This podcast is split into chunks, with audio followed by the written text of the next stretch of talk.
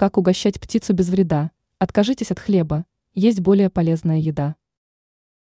Многие из нас зимой кормят птиц крошками и рассыпают семечки перед голубями в парке. Другие усердно мастерят кормушки и развешивают их вдали от городской суеты, поближе к лесу. Зимой птицы действительно нуждаются в корме, так как в противном случае не все особи доживают до лета. Важно также помнить, что большинство птиц могут питаться самостоятельно, но эта ситуация больше актуальна для леса.